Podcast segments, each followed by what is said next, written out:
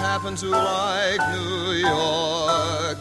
I happen to like this town. I'm Rebecca McCain, and I also happen to like New York City. I love New York City, and my love for this place has grown since learning about an organization called NYC H2O, which works to educate our citizens about the natural water venues in our urban landscape.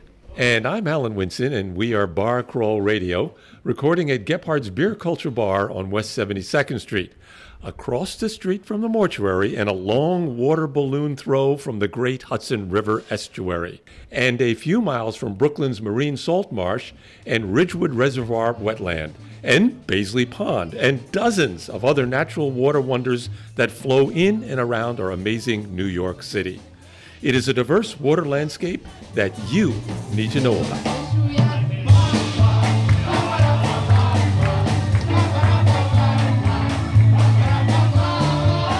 Today's conversation is with founder and leader NYC H2O, Matthew Malina. Matt works to educate New Yorkers about the city's local water ecology in order to protect our natural water resources. Matt studied engineering at the University of Virginia and worked as a public school teacher, and in 2009 founded NYC H2O. And with us is Peter Frishauf, founder of Medscape. But for today, more importantly, Peter is an Upper West Side community leader who works to make life in our neighborhood lively, diverse, and safe for all its citizens.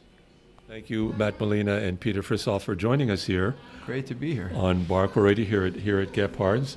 Um, And thanks to Matt Gebhard for allowing us to do our podcast always, here once always, again. Yeah. always, always. Um, so, Matt Malina, uh, we wanted to ask you. A few weeks ago, we were going to meet you at the Baisley Pond in Brooklyn to talk about your work. We were going to do it out, outside, but it was raining, and the audio equipment doesn't work well with with rain. Uh, nevertheless, your team carried on out there. I hear. So, just to get started, tell us what is Baisley Pond and what were you doing out there? Sure. We sure were. Even in the rain, a little extra H2O just adds to our programs, especially falling from the sky. Baisley Pond is a historic reservoir that was part of Brooklyn's old water system way back when Brooklyn was its own city. And uh, it's a beautiful pond now, um, but used to be a reservoir. And we bring students there on field trips. And so we help to clean the park a couple of times a year. And uh, last Saturday, we were fishing stuff out of the water. We actually go Like in. what? Like what was in the water? All kinds of garbage uh, bikes, scooters, garbage cans, Scooters. bottles. Yeah. Oh my goodness. Yeah. so uh, we have lots of pictures uh, on our social media uh, documenting So you actually go into the lake, like with your. We have Big- che- we do. We, we have chest waders, and the water is about up to here, and about up to up to your chest. Sure. And we also bring inflatable boats, and we go around picking up garbage, but also collecting uh, derelict fishing strings and kite string that gets stranded, so that it doesn't harm the birds. Um, and it it really is a hazard to the birds. It More than the fish. uh, to both, uh, but especially to the birds, especially uh, large birds. Okay. Uh, we have a video of a, a volunteer who saved a great blue heron. This is a, a bird that has a wingspan of about seven feet and was tangled up in fishing string. This is what we do. We, we help to clean the pond and, and keep it looking good because we want our students that we bring there on environmental education programs, we want them to see a beautiful pond rather than garbage. What, what was the most unusual thing you found in any of the various jobs you've done in the waters in New York City? Uh, we found a few guns. Uh, recently, we, we found an old rifle at, at the Ridgewood Reservoir. I wonder, does that get passed over to the police? I mean, you would think that might have been a criminal getting rid of evidence or something. This one was in really bad shape, so So you Uh, just got rid of it. yeah. Yeah, yeah. I, I heard that there was a skeleton of an American mastodon was found at Baisley Pond. That, that is right. Yeah, Yeah. there were four places in New York City where they found the remains of the American mastodon, and Baisley Pond was one of them.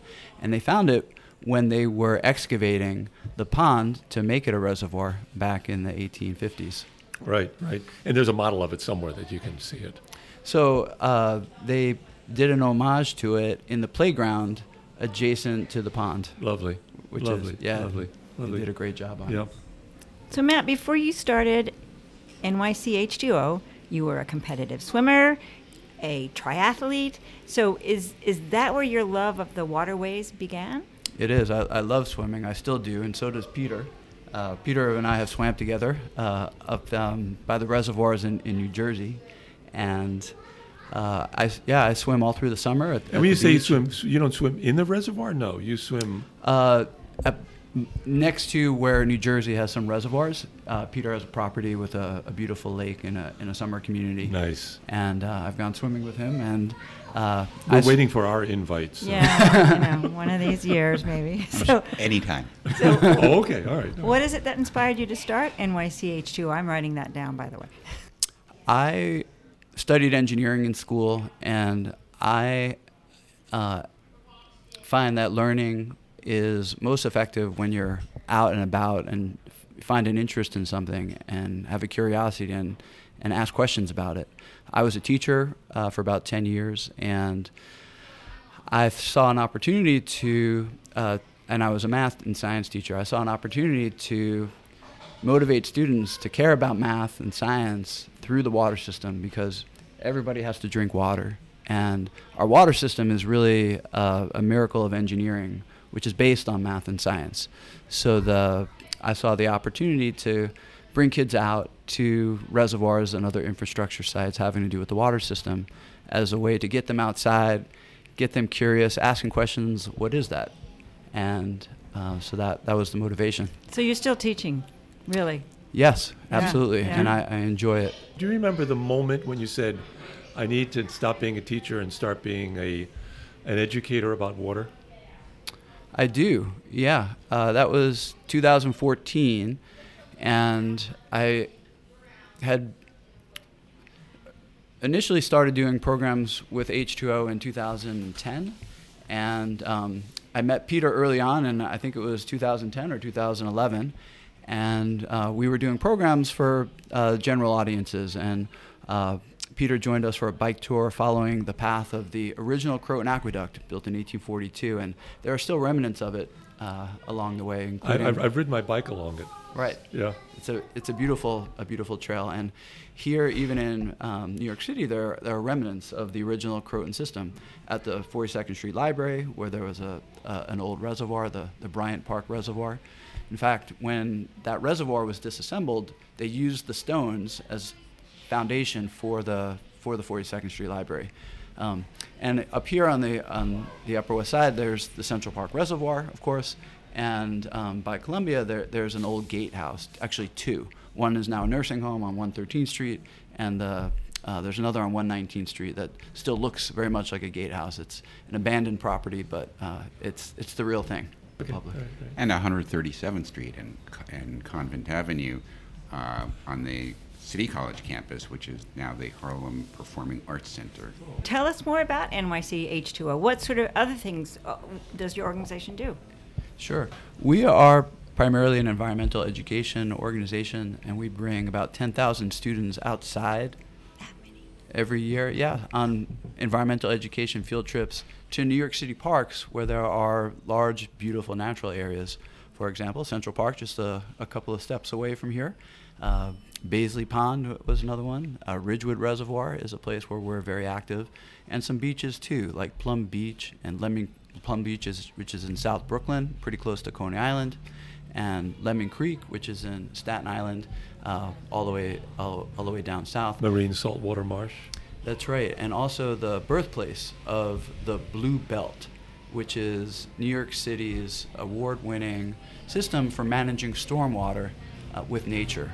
Peter, how did you get involved in NYC H2O? Well, very nicely. I went on a uh, on a bike tour with Matt, as he mentioned, following the trail of the Croton Aqueduct from the start of it at the public library, where there was a distributing reservoir in and in what is now the library, and the foundations are there, all the way up to High Bridge, and along the way, these stops that Matt just mentioned, very, very nice. And I've always been, I'm, my professionally, I've been involved in healthcare.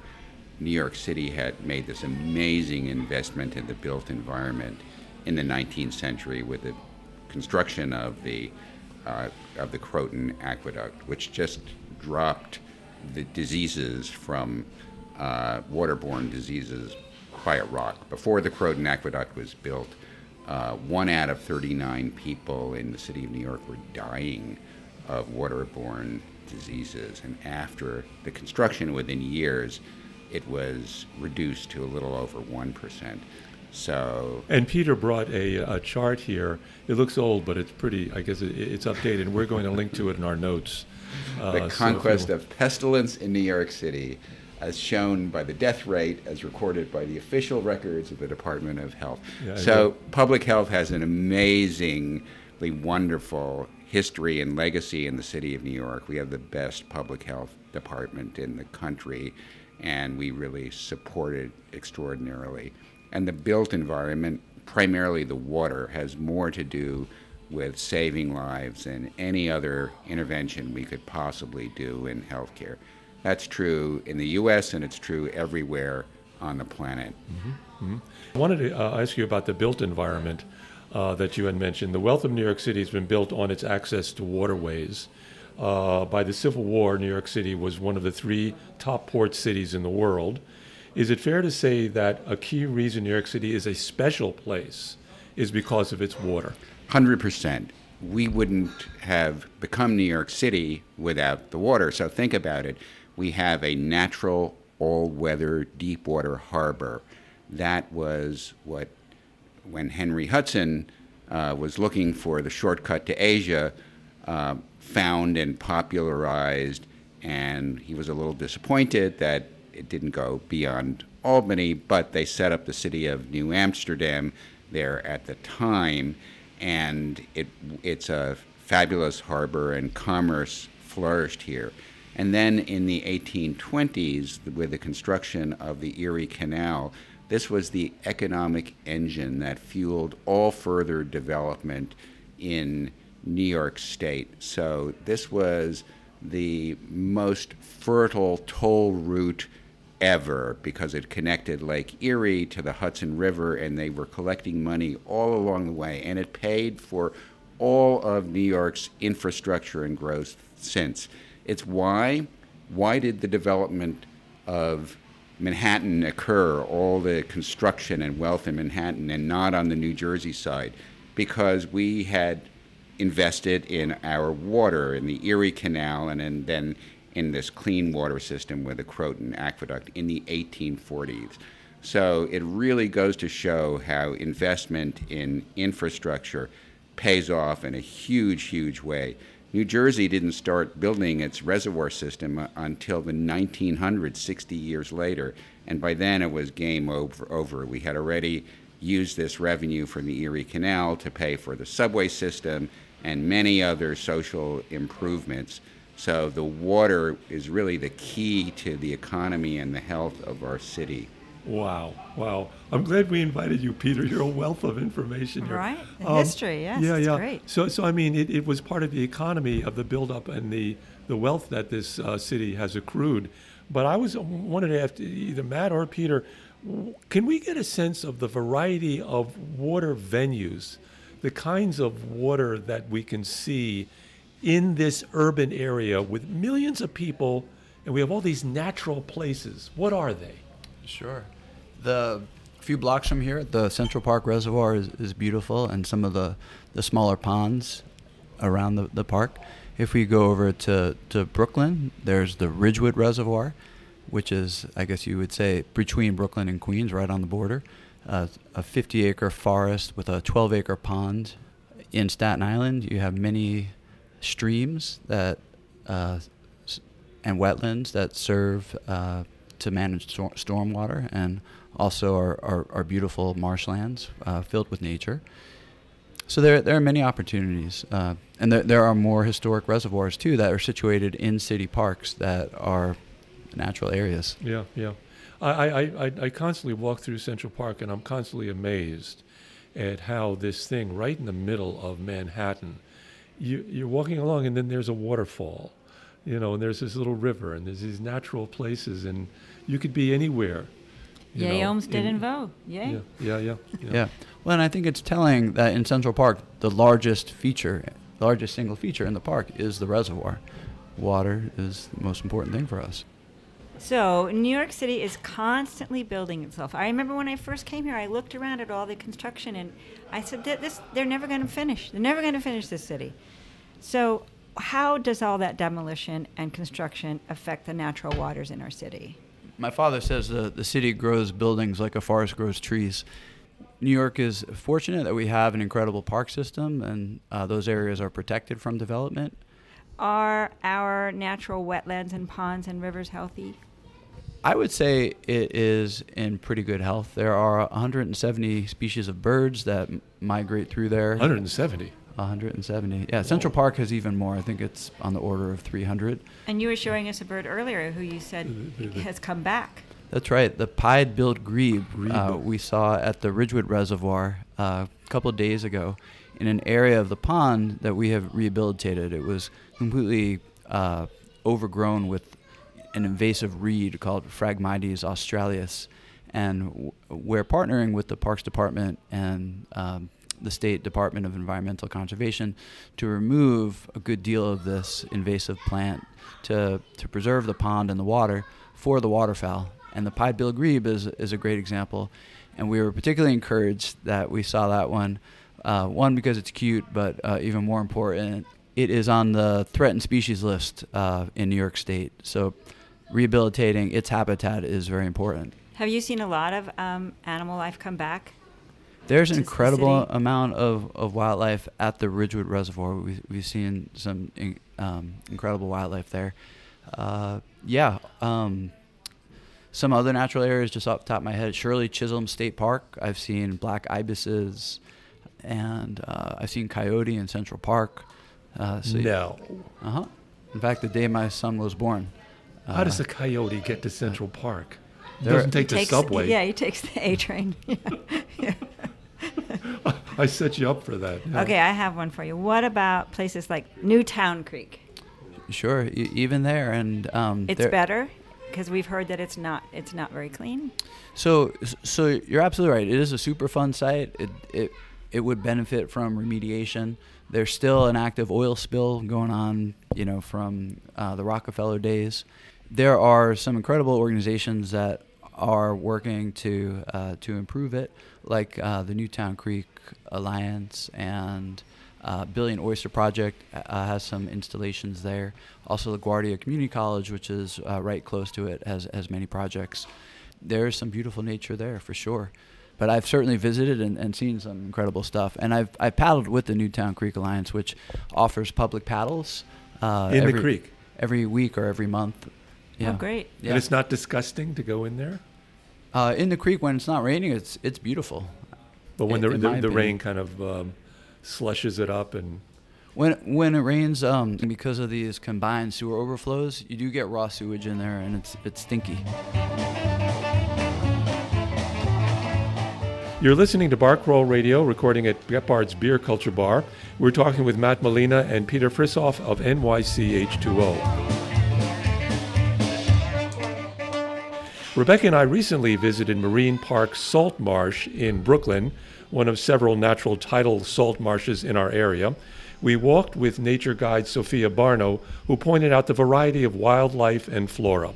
Afterwards, we sat with Sophie and talked about the importance of the salt marsh to the health of our city environment. So, Sophie Barno, Yes. hi, from uh, University of Minnesota, but now living in New York City. Yes. Thank you very much. I uh, thank you very much for talking to us. I thought maybe we can start off with you telling us about where we are right now. I know we're at a park bench. Yes, we are at a park bench at Marine Park. Um, Marine Park is my favorite park in the city. It is a salt marsh, but it's also mixed with maritime forest in Sheepshead Bay, South Brooklyn. Okay, let's get specific. Right behind me, there is a road Yes. with uh, trucks going by and cars and Avenue stuff. U. Avenue U. Behind you, is a magnificent salt marsh. What is a salt marsh? So a salt marsh is a habitat that is formed at the edge of the um, ocean. So we'll only see salt marshes um, where there is an ocean next to it, and it is formed over hundreds of years. Salt marshes are habitat where the water is calmer. A lot of times they'll be protected by like a buffer. So we will see like if we go further out past this, we have like Fort Tilden and Jacob Riis, and that is protecting um, Marine Park. We also have that big island out there that's protecting um, the waves from crashing in to the shore here, and so we can see grasses and plants and bugs and trees that we normally don't see in other spaces around the city. Just indigenous to salt marshes. Yes. Right. And we should tell our friends who are water skiers not to ski like we saw today Yes. in the salt marsh. So the issue with that is that when there's boat wake, um, we do see the waves crashing onto shore, and these plant species that are really sensitive to that kind of stuff, they'll get transformed into mud flats, and we'll see um, erosion there, and all just start being mud. And so we won't see the cordgrass, we won't see the salt hay grass, which birds like salt marsh sparrow and seaside sparrow use to nest. Can you tell us about some of the other salt marshes in New York City? I didn't. Re- you were talking about it while we were on the walk, and I didn't realize there were so many. Yeah, so um, you'll see salt marshes all the way up to the Bronx. Pelham Bay Park, we have Turtle Cove up there, which is a salt marsh, and you'll get similar species that you see down here. Um, and then we have Jamaica Bay, which is probably the most popular one people go to. There's some salt marsh at Shirley Chisholm Park, there's some salt marsh at Spring Creek Park. Um, even Canarsie Park is a salt marsh, all South Brooklyn and Queens. Um, but it's it's not huge, right? It's not this vast expanse of marsh like Jamaica Bay. That's kind of, for me, that's like the very dominant special one that uh, we see a lot of people going and birding, and um, a lot of people fight to protect that one, which is great. But I think we should be protecting all of the city's salt I mean, marshes. thi- this salt marsh seems quite large too. It is lar- it, it's Here in large. It's, Brooklyn. uh, I think in the entire marine park is about 400 acres, and a lot of that is salt marsh. Also, I understand you were saying earlier that they have been decimated in the past, and we're trying to bring them back. In the 1940s and 60s, this was actually filled in a lot with dirt and land, and so um, you can actually look at there's this website called NYC Then and Now, and you can look at an aerial photograph from the 1920s, and this was entirely marsh. Like you see this big bay of water here.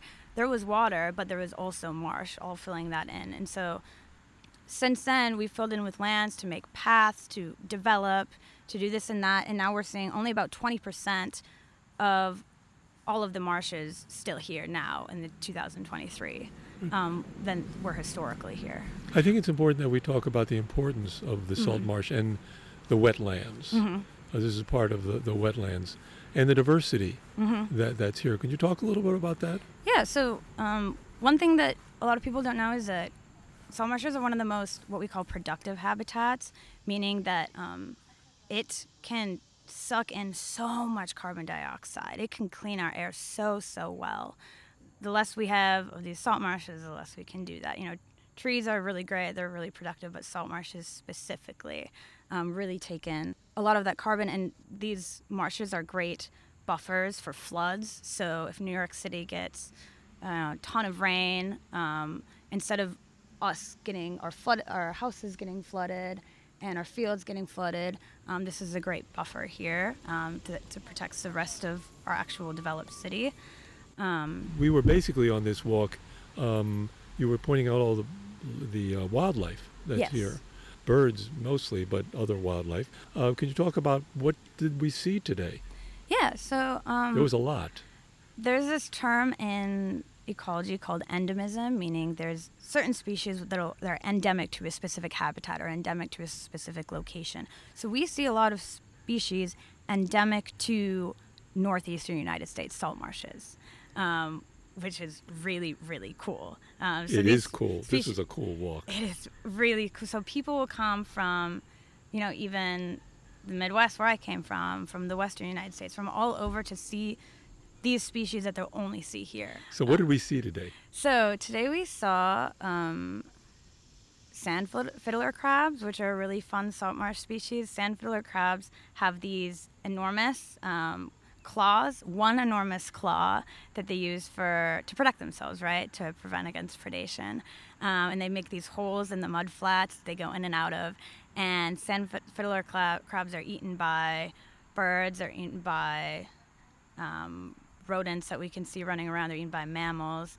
Um, we also saw a lot of cool birds. So some of the birds that we only see in these salt marshes or in marsh habitats are um, rails, black rail, clapper rail, Virginia rail. All these are very like low to the ground in the marsh grasses, sometimes calling, sometimes yelling at you. The ones that I studied all last summer are sparrows. So some sparrows that we are also endemic to salt marsh habitat are seaside sparrows and salt marsh sparrows.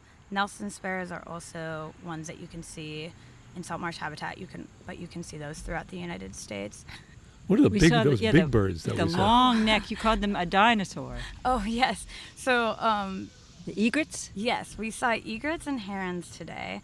Um, they're all like older birds. They evolved earlier on than these like little songbirds that we saw, um, and so you can really see that in the way they call. They're big, like croaking calls. You, they have these like long necks. Um, When they fly, they're just when they fly, they keep their legs out. like They're- pterodactyls. exactly, they're pterodactyls. Uh, um, those birds are really important to the marsh um, because of what they eat. Uh, they poop. Their um, their nesting behavior. They're they're they're just a very they're a very important part of the marsh. And what's also important is keeping these marshes. Um, here means that they have a place to stop over when they're flying and they're migrating up and down. Um, if these marshes are here, where are these birds going to stop? Um, they need these stopover sites to rest and replenish and eat. And if they don't have those, these birds will die. And how might we lose the, these marshes? Um, one main way that these marshes are disappearing is sea level rise, which makes sense, right? Because these marshes are always on the ocean's edge. And so as we're seeing the ocean rise more and more, we're seeing the plants get flooded out and flooded out and flooded out. And um, the marsh grasses here uh, need a very, very specific environment to grow, and they need to be um, exposed sometimes, flooded sometimes by tides, but also have times of day when they're not flooded. And we, with the sea level rise, we're seeing this marsh like kind of go back, if that makes sense, like recede back and back. And it takes so long for these marshes to form that there's no way they can reform fast enough. Another uh, effect of global or climate change is those increasing of those um, natural disasters. So we're seeing more hurricanes, and those can actually like can absolutely destroy a marsh. And so a hurricane could come through here and take this marsh out. yes, in one event, it, and uh, And then no no more marine wet salt. no more marsh. salt marsh. Yeah. Um, So it's a very delicate it's thing. a very very delicate ecosystem. What, what, what is your hope for the future of this um, wetland, uh, this marshland behind us? Well, something that I find really great about New York City and the New York City nature community is that we all do work together to help places like this. So I hope that even if, you know, the Supreme Court says now we can fill this in more, now we can make it into this developed area that the people of New York City and the nonprofits of New York City will come together and say, no, we need to protect this habitat.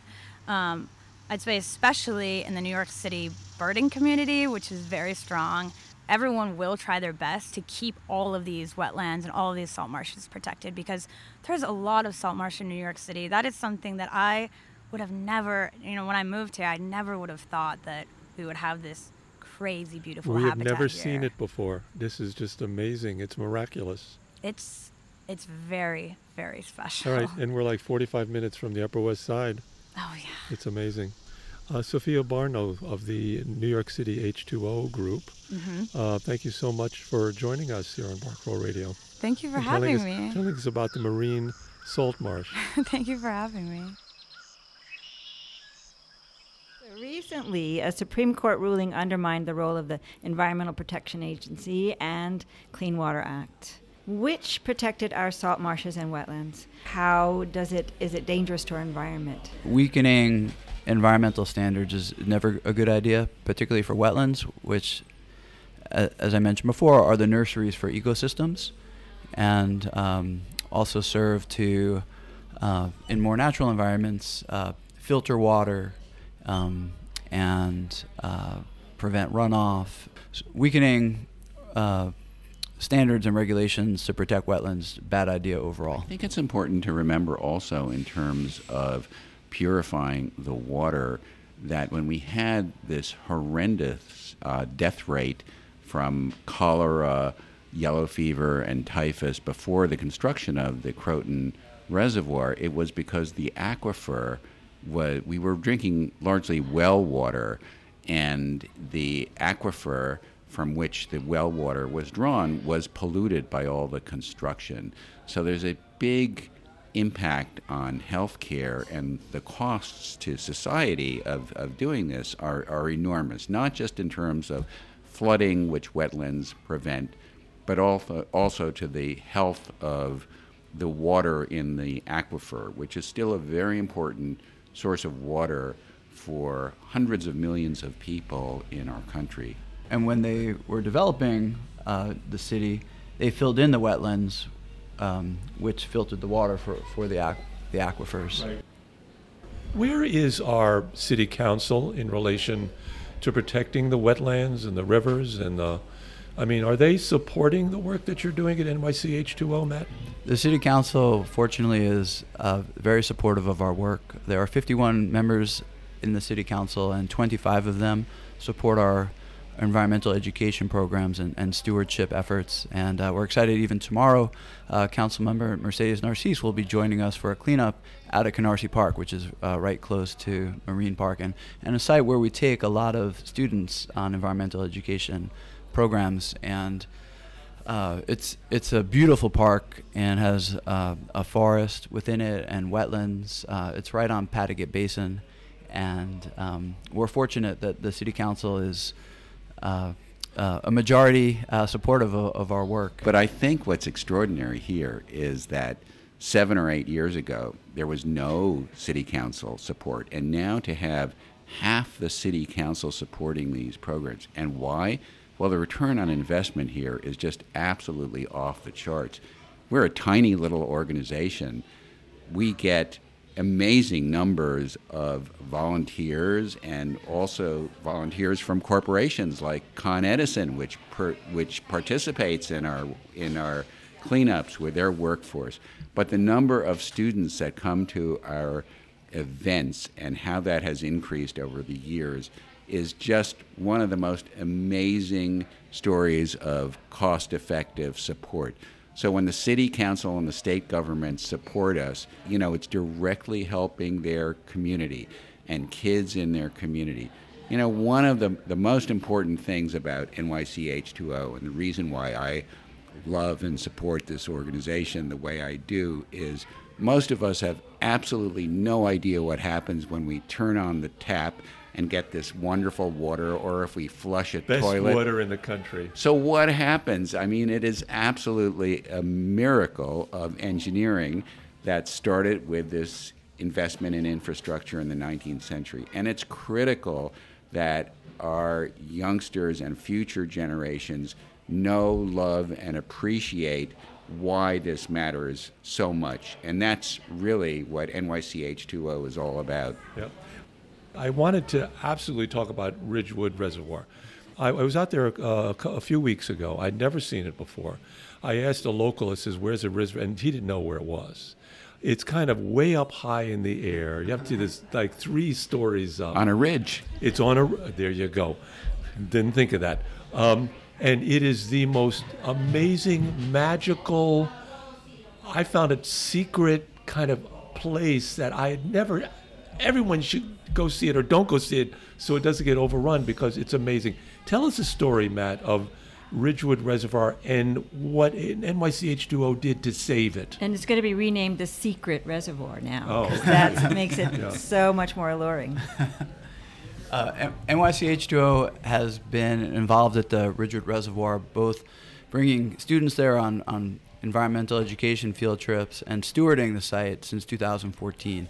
And could you describe it? Yeah. How would you describe it? Yeah, it's a defunct reservoir uh, that has three basins, and two of the, the basins, the two outer basins, were drained about 50 years ago and just left to their own devices. There was no there was no attention paid to them, and so they did what nature does, and they grew a forest, an incredibly lush and diverse forest. Now it's it's over, it's there's many invasive species as well, but there are many native species, and so it really is a hotbed for, for wildlife, and as I, as I said, for, for birds that migrate. The Middle Basin, probably um, uh, almost magic magical. There's a 12 acre freshwater pond that's about five feet deep, and um, it's the the home for um, numerous waterfowl, frogs, turtles, shrimp, uh, the magnificent bryozoan. If you haven't uh, seen one, it is like a jellyfish from outer space that flourishes uh, as a colony uh, in the late summer in freshwater ponds, and it's actually a sign of clean water. Um, so really uh, a, a, magical, a magical pond, and we are involved in a number of uh, stewardship initiatives there. Uh, for example, uh, there's a great, um, a, a, large pollinator garden um, about a quarter mile uh, long um, along the, the, the, the shores of the reservoir that we uh, maintain, along with the Parks Department and, and uh, hundreds of, of, volunteers, come out, um, dozens each month. Uh, we have regular vol- volunteer gardening days there. And uh, we're also working diligently to save the pond itself from being overgrown by an invasive reed uh, called Phragmites. And again, we, we want to save that, that pond environment for the, uh, the wildlife that, that call it home. So, and we literally have hundreds of volunteers who come out. But I'd like Matt to talk a little bit about the magic of the views, both of the Manhattan skyline and the and the Atlantic Ocean, and also how Ridgewood Reservoir has seduced so many elected officials who come to visit and, like you, Alan, are absolutely blown away. I see have what never we've done. seen anything like that. Okay. It is unique. I have to go now. So You're way up over the You- city. listeners, go to nych2o.org and sign up for one of our events, and you can learn more about it there. But talk a little bit, Matt, about the electeds who are visited and what happened after they visited, because they not only had Alan's reaction, but they said, This is amazing. We have to support it and do our little bit. And it's also a very underserved community at the Brooklyn Queens border. So we're really doing what I think is some of the most important educational work anywhere in the city of New York out at Ridgewood. But I'd like Matt to talk a little bit about the electeds who are visited, what happened, and also the Halloween scary trail where you can meet some of these electeds and Parks Department Is this coming up? Well, it is. It must be. Halloween, Alan. Boo! most of the elected officials um, in the communities around the reservoir have come to the reservoir and have fallen in love with it and become staunch supporters of H2O and our work and have invested in it and have allowed this work that, that we're doing to, to be possible. And Cuts across party lines, even. Oh, no, nice. impossible. Oh my gosh. you know the ecological services that the um, the site provides and the benefit to the community um, in terms of uh, active health and mental health and um, just the beauty of it is um, is incredible. So um, they all agree that this is a uh, a resource that that um, they have to invest in it, and they do, and we're, we're super appreciative. Congress representatives of Congress, of state senators, of state assembly members, and city council members, borough presidents, transportation commissioners, you name it, they come out there and they say, wow, this is amazing. Go to the NYCH2O website, but go to Ridgewood Reservoir. Yeah, it's a an amazing walk in an urban area in which you are in in the middle of this gorgeous forest and water and and, Yeah, and, and, and- the and now- Patterson Highway is right there. So there are several hardworking organizations like NYCH2O working for our natural world, Riverkeeper, Natural Resources Defense Council, Scenic, Hudson.org, also working to clean up the rivers. Uh, we also heard about the the New York Harbor Billion Oyster Project. Do you ever all work together or on any level? We certainly have collaborated with them. Uh, the Billion Oyster Project uh, worked with us at uh, Ellis Island, where they have some oyster cages, and they were nice enough to uh, to take an oyster cage out of the, the water so we could show it to our students. Yeah. Bronx River Alliance. They're, anybody who cares about the water, we, we, we love them and we work with them. That's right. Uh, Riverkeeper also organizes shore cleanups. So when they do that, we, we partner with them.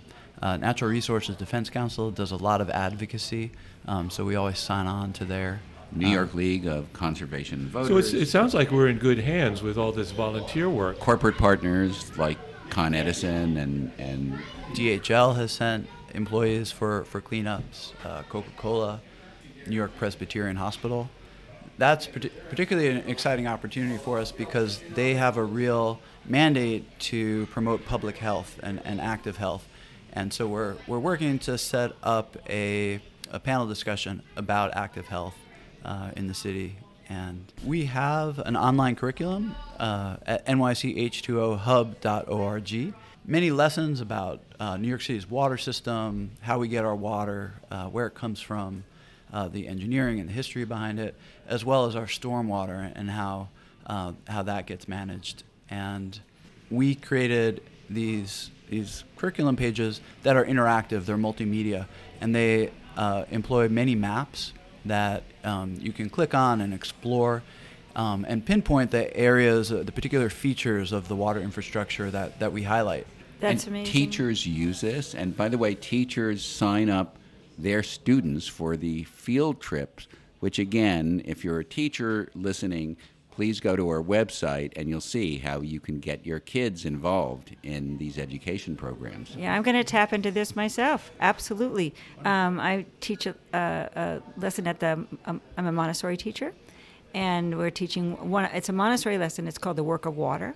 So you teach them all about waterways and everything. So I am going to absolutely tap into this. That's Uh, great. Please, please do. We um, uh, had a, a really talented uh, employee that was um, had a passion for GIS, but was also had a degree in graphic design, and he made a, a beautiful uh, drawing of the urban water cycle, and so that, that's available there. And then we also work with a very talented.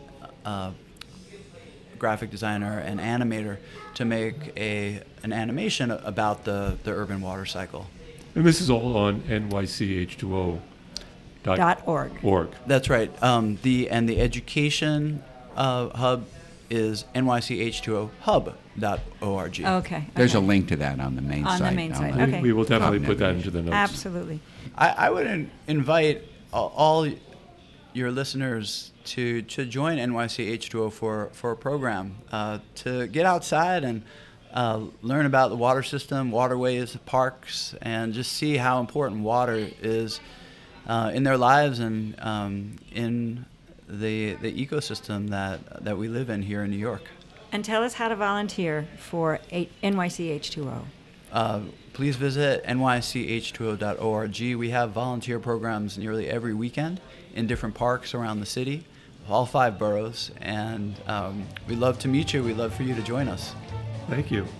Thank you, Matt Malina and Peter Frishauf of NYC H2O for joining us here at Gebhard's Beer Culture Bar for Bar Crawl Radio. As it rains and the water is flowing towards the uh, towards the sewage plant up, up, upriver from us. Such a waste. Thank you, Becca and Alan. Sure, Yeah, sure, great sure. speaking This is Bar Crawl Radio, and we have been talking with Matt Malina and Peter Frishauf of NYC H2O. Water is life, and we want to thank the work being done by NYC H2O for keeping the waters in and around our city natural for all of us. We are Bar Crawl Radio. If you have any comments about our programming, you can contact me, Alan Winson, or my co host, Rebecca McCain, at barcrawlradio at gmail.com. And thank you, Wade Ripka's Eastern Blockheads, once again, for the BCR Bop Bop music theme.